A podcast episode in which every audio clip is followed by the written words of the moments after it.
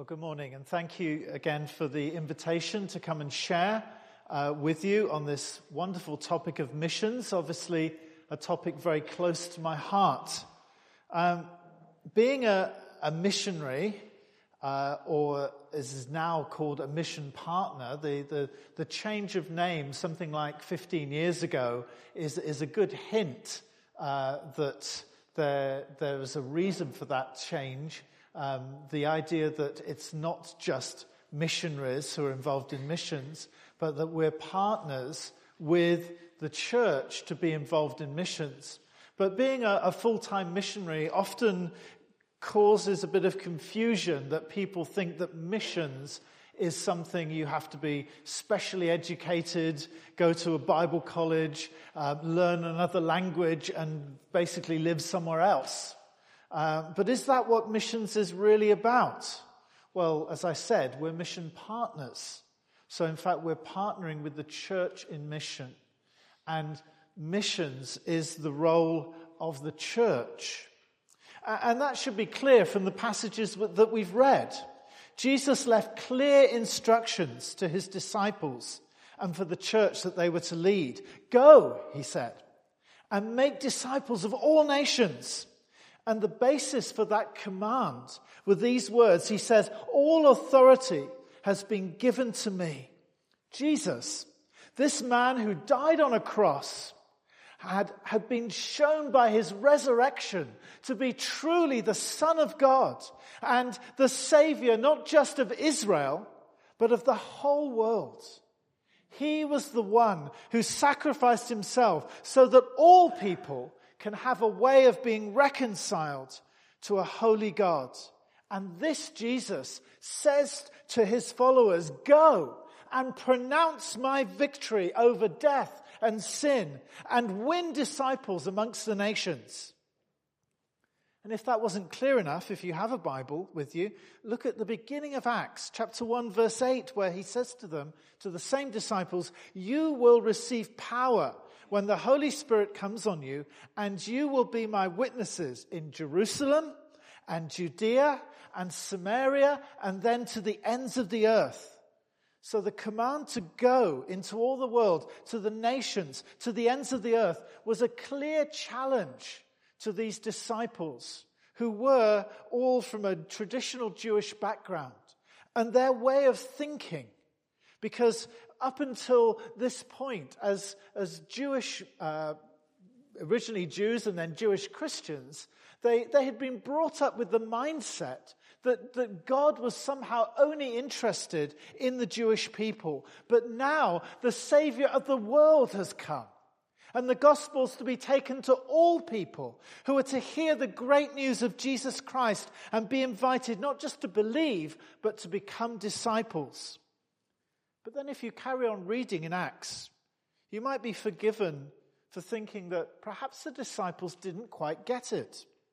Because, yes, they did a wonderful job. In Acts chapter 2, verse 41, we read of 3,000 new believers baptized at Pentecost. In 246, we read of people being added to the church daily as it grew as a community. But it was a Jewish community, and it was in Jerusalem. There was no real sign that the disciples were in any hurry to, to, to, take the mission to the ends of the earth. No sign that Jesus had given this mission to his people. So as you read through Acts and you follow the story of the growth of the Christian church, you'll realize that in Acts chapter 8 through to Acts chapter 11, we see how God steps in in the most unexpected way to scatter the Christians and then to lead them to understand that the gospel is a message for all people, regardless of race or culture. We will read in the, you can read in those sections how God is going to prepare Paul, who will be the apostle to the Gentiles. He's going to give a life changing vision to Peter that will challenge him that he can no longer call Gentiles unclean. But before he does that, God needs to scatter the Christians out of Jerusalem. And he does so by allowing a persecution to break out against the church. Chapter 8, verse 1. On that day, a great persecution broke out against the church in Jerusalem, and all except the apostles were scattered throughout Judea and Samaria. And one of those people who was scattered was Philip. Philip was a godly man. He was one of those who was chosen to help the apostles in practical matters. And, and he ended up going to a city in Samaria. Those of you that uh, maybe grew up in Sunday school will remember the Samaritans. The Samaritans were a people that were despised by the Jews. But Jesus had been willing to spend time with Samaritans, including a woman, a Samaritan woman by a well. And, and in doing that, he showed his disciples that he didn't endorse those kind of prejudices. So Philip arrives in Samaria, verse 4, and he begins to proclaim the Messiah or the Christ, depending upon the version of the Bible you're reading. It's simply stated, but what he's doing is what the disciples didn't do. He took the gospel to Samaria and he proclaimed not the church and not moral teaching, not complicated theology, but rather he told them who the Messiah is, who the Christ is, who the Savior is Jesus. And in verse 6, God confirmed his message with miracles and amazing signs. So much so that when the apostles in Jerusalem heard about what was going on, they sent Peter and John to check it out, to make sure that this really was God at work. And you know, they were there to lend apostolic authority to what God was doing. But I think actually they were there themselves to learn from God because we read that after they saw what happened, what God was doing through Philip, Peter and John themselves, in verse 25, began to preach the gospel to the Samaritans. So, this is the context of the passage that we read this morning. God Himself is teaching the leaders of the church what it means to fulfill Jesus' commandment to be a missionary people. So we come to the first story of Philip and the Ethiopian. It's a surprising story. Surprising, firstly, because Philip is in the middle of a successful ministry in Samaria. People have been coming to God. The ministry has been endorsed by the apostles from Jerusalem. And the amazing things that God is doing have come to the attention even of a pagan sorcerer who recognizes the power of God at work. Well, you might think with all this happening, it's a fairly crucial thing that Philip should stay there and carry on with the ministry. But then an angel comes and comes to him and says, I want you to leave this busy, successful ministry because you have to meet a man in a chariot. Well, who's this man? Uh, Philip does what he's told. He goes to the road, he goes to the place, and then he sees. And he's shocked because it's not a Jew, it's not a Samaritan, it's an Ethiopian. Someone racially and culturally very different from Philip and the apostles. And not only that, he's high up in a foreign government and he's a eunuch. That means that even if he was a Jew, he would be excluded from a lot of the temple practices. And as a foreigner and as a eunuch, he was a man that most Jews would look upon with distaste. They wouldn't socialize with him. And yet, this is a man who's seeking after the truth. He's been in Jerusalem to worship. Of course, he would only have been allowed in the court of the Gentiles. He wouldn't have been allowed into the important parts of the temple. And the court of the Gentiles in Jesus' day was filled with people selling animals for slaughter. It became like a market. He's rich. He's educated. He has a scroll of Isaiah in his chariot. That would have been worth a fortune. It would have been handwritten on a big rolled up parchment and it would have cost a fortune. And this Ethiopian man was trying to understand it, but he couldn't. And I think most of us can sympathize. If you've ever opened your Bible up to the middle of any of the prophets and tried to understand what's written there, you'd understand what his problem was. Philip must have been amazed at this encounter. As a spiritual, religious man from a Jewish background, it would have been un- intensely uncomfortable for him to be with this unclean Gentile, let alone sitting on a chariot with him. Yet here was a man from what Philip would have called the ends of the earth, searching for the truth of God's word. And Philip, at that moment, was given a deep insight into what God's mission is all about. First and foremost, it's a call to go to all people from whatever kind of background to throw aside your bias and your prejudice, whatever views you might have on, on race or nationality or gender or sexual orientation, whatever you've grown up with or people have, have put into your head, if you think these people shouldn't be in our country or you don't accept their lifestyle, even so, the call comes to every Christian that missions demands that we be willing to show the love of God to anyone and to tell even the worst of sinners how God can change their lives through Jesus Christ. And as we get involved in that mission, God will change us too. He'll change our attitudes and our feelings. For the last seven years, uh, I've been working as the field director of OMF's ministry in Taiwan. I've been in Taiwan for 30 years. But before that, I was mostly involved in, in starting churches. But as, as the boss on the field, in charge of about 70 missionaries from 15 different countries and many different backgrounds and denominations, I, I've seen different people interacting in different kinds of ministry. But most of our missionaries are from fairly comfortable middle class backgrounds. We've got a few strange ones. We've had one guy who's been in prison for 18 years for drug dealing.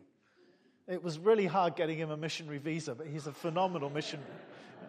Another guy who used to be a goth and, and was a bouncer, but uh, when he came to the field, he was wearing heavy eyeliner and stuff. Doesn't do that anymore, but uh, again, great missionary. But most of our missionaries are from comfortable, middle class, fairly well off backgrounds. And now they're working with working class and marginalized people within Taiwan society. Sometimes befriending men who openly have mistresses. Sometimes spending time with women working in prostitution. Sitting down with alcoholics and chain smokers, eating in homes where there are idols on, on the wall, where people will come and worship the ancestors in their living room, where the food that they eat has been offered to idols, and where in difficult times they'll come and ask the spirits for guidance. And it's not always comfortable as a Christian to be in those situations or with those kind of people. And the missionaries sometimes struggle with boundaries where people who, who have so much desperate need just cling to them and will suck them dry of all their energy. And yet, our testimony as a body of missionaries is that God, through us spending time with those people, shows them how much He loves them and has compassion upon them and at the same time shows us how much they are loved by Him. I wonder what kind of person makes you uncomfortable. It might not be as extreme as the people we're reaching in Taiwan, but even those with different values, different habits to ourselves can be a trial. What about those family members that drive you crazy because you can fill in the blank? Why do they drive you crazy? God intended the church to be a missionary church. Missions is what we were made for as Christians. And the challenge to go is a challenge to go outside our comfort zone sometimes. Secondly, Philip would have been reminded how missions is ultimately the work of God. He didn't set up this meeting. He hadn't created a desire in the heart of the Ethiopian to read God's word. He just had to be willing to play his part and to be where God wanted him to be. We, we have to realize missions isn't all about us. Sometimes you get the impression if you attend training that it's all about how well you learn to do evangelism, how many courses you've been on, how well you understand your Bible. And, and if you don't work hard to get those skills, then it's your fault if all the non Christians around you don't come to know Jesus. But it's not that simple because it's God who changes hearts. It's God who ultimately can change people, not how clever you are at explaining the gospel. And yet we do need to pray for God to give us opportunities. And we do need to prepare for when those opportunities come. We need to be ready to give a simple explanation and an answer for the faith that we have, for what we believe. Just imagine how sad it would have been if that, if Philip had turned to the Ethiopian when he said, I, I, can't understand these words, what do they mean? If Philip had said, yeah, you know, I really find Isaiah hard as well. I, I've no idea what it means. Can we, can we try something, something a bit easier? Our role is to be willing and available. The Holy Spirit's role is to change hearts and to change people's response to the Word of God and the witness that we give them. The third thing that comes across very clearly here is that the key to missions and evangelism is God's word. And most importantly, what God's word has to say about Jesus. In verse 35, Philip gives us a model of how to do evangelism in missions. It's based on God's word. It's focused on who Jesus is. In Taiwan, our, our work uh, is always focused on the Bible. We want to bring people to read or to hear or to understand God's word. We don't always begin with Jesus and the Gospels because we're reaching people who believe in over, sometimes over 400 different gods. They've got no idea of a creator. They think there are all kinds of gods out there in charge of different areas of their lives. They have no idea of the concept of sin as being an offense to a holy God because in Mandarin the word sin, zui, means a crime. So people will say, I've never committed a crime. So when we begin sharing about the Christian faith, we have to begin with Genesis. And we talk about who is this God? What do we mean by the words God that the Christians believe in? We have to explain that He's a holy God. He wants those who follow Him to be righteous and holy, because that's not true of all the gods in Taiwan. Some of the most religious people in Taiwan are the most immoral, the gangsters, the prostitutes, uh, and, and others who ask God to, the gods to keep them from being caught or from being hurt. And so when people hear about this holy creator God who is without sin, who can't tolerate sin in his presence, then, like every single Christian has to do, they have to realize that they're a sinner and that they cannot stand before a God who is holy. And that God created us to be in relationship with Him. And yet, it's the very thing we can't do. And then we need to explain to them how what we cannot do, Jesus has made possible because he came and he took that sin upon himself and he took the punishment that we deserve upon the cross. And he made it possible for unholy sinners to come clean into the presence of a holy God through the sacrifice of his son, Jesus Christ. And that's the gospel that every person in this world needs to hear about. It comes out of God's word that tells us who God is, that tells us what sin is, that tells us what our need is, that tells us how God has met that need wonderfully in Jesus Christ and invites sinners like you and me to humbly accept Him as Lord and Savior. Has that been your experience? Is that something you can explain to others? Whether it's a first century Samaritan or Ethiopian, or whether it's someone in a pub in the UK or a temple in Taiwan, every person needs to hear that message. And every person who wants to belong to Jesus needs to humbly come before him and say, Lord, I can't do it myself. I need you to be my Savior. I need to accept you into my life and ask you to be my Lord. And so, as Philip is witnessing through God's word to the Ethiopian, the Holy Spirit is clearly at work here. And so, this Ethiopian eunuch comes to realize that the gospel is for all people, even people like him. Perhaps as they were flicking through Isaiah, they even read in Isaiah 56 verse 3, let no foreigner who is bound to the Lord say, the Lord will exclude me from his people. Let no eunuch complain, I am a dry tree. And so realizing that finally God has accepted him, this eunuch turns to Philip and says, look, there's some water over there. Why shouldn't I be baptized? And this was a life changing revelation for him. But I think it was one for Philip as well. For the Ethiopian who'd been in Jerusalem, who'd probably suffered much rejection and scorn from the Jews in Jerusalem, his search for the truth was finally fulfilled in a realization that this Messiah, this Jewish Messiah, was also his Lord and Savior. But for Philip, there was also an amazing revelation as he realized that God accepted this man, a Gentile, a eunuch.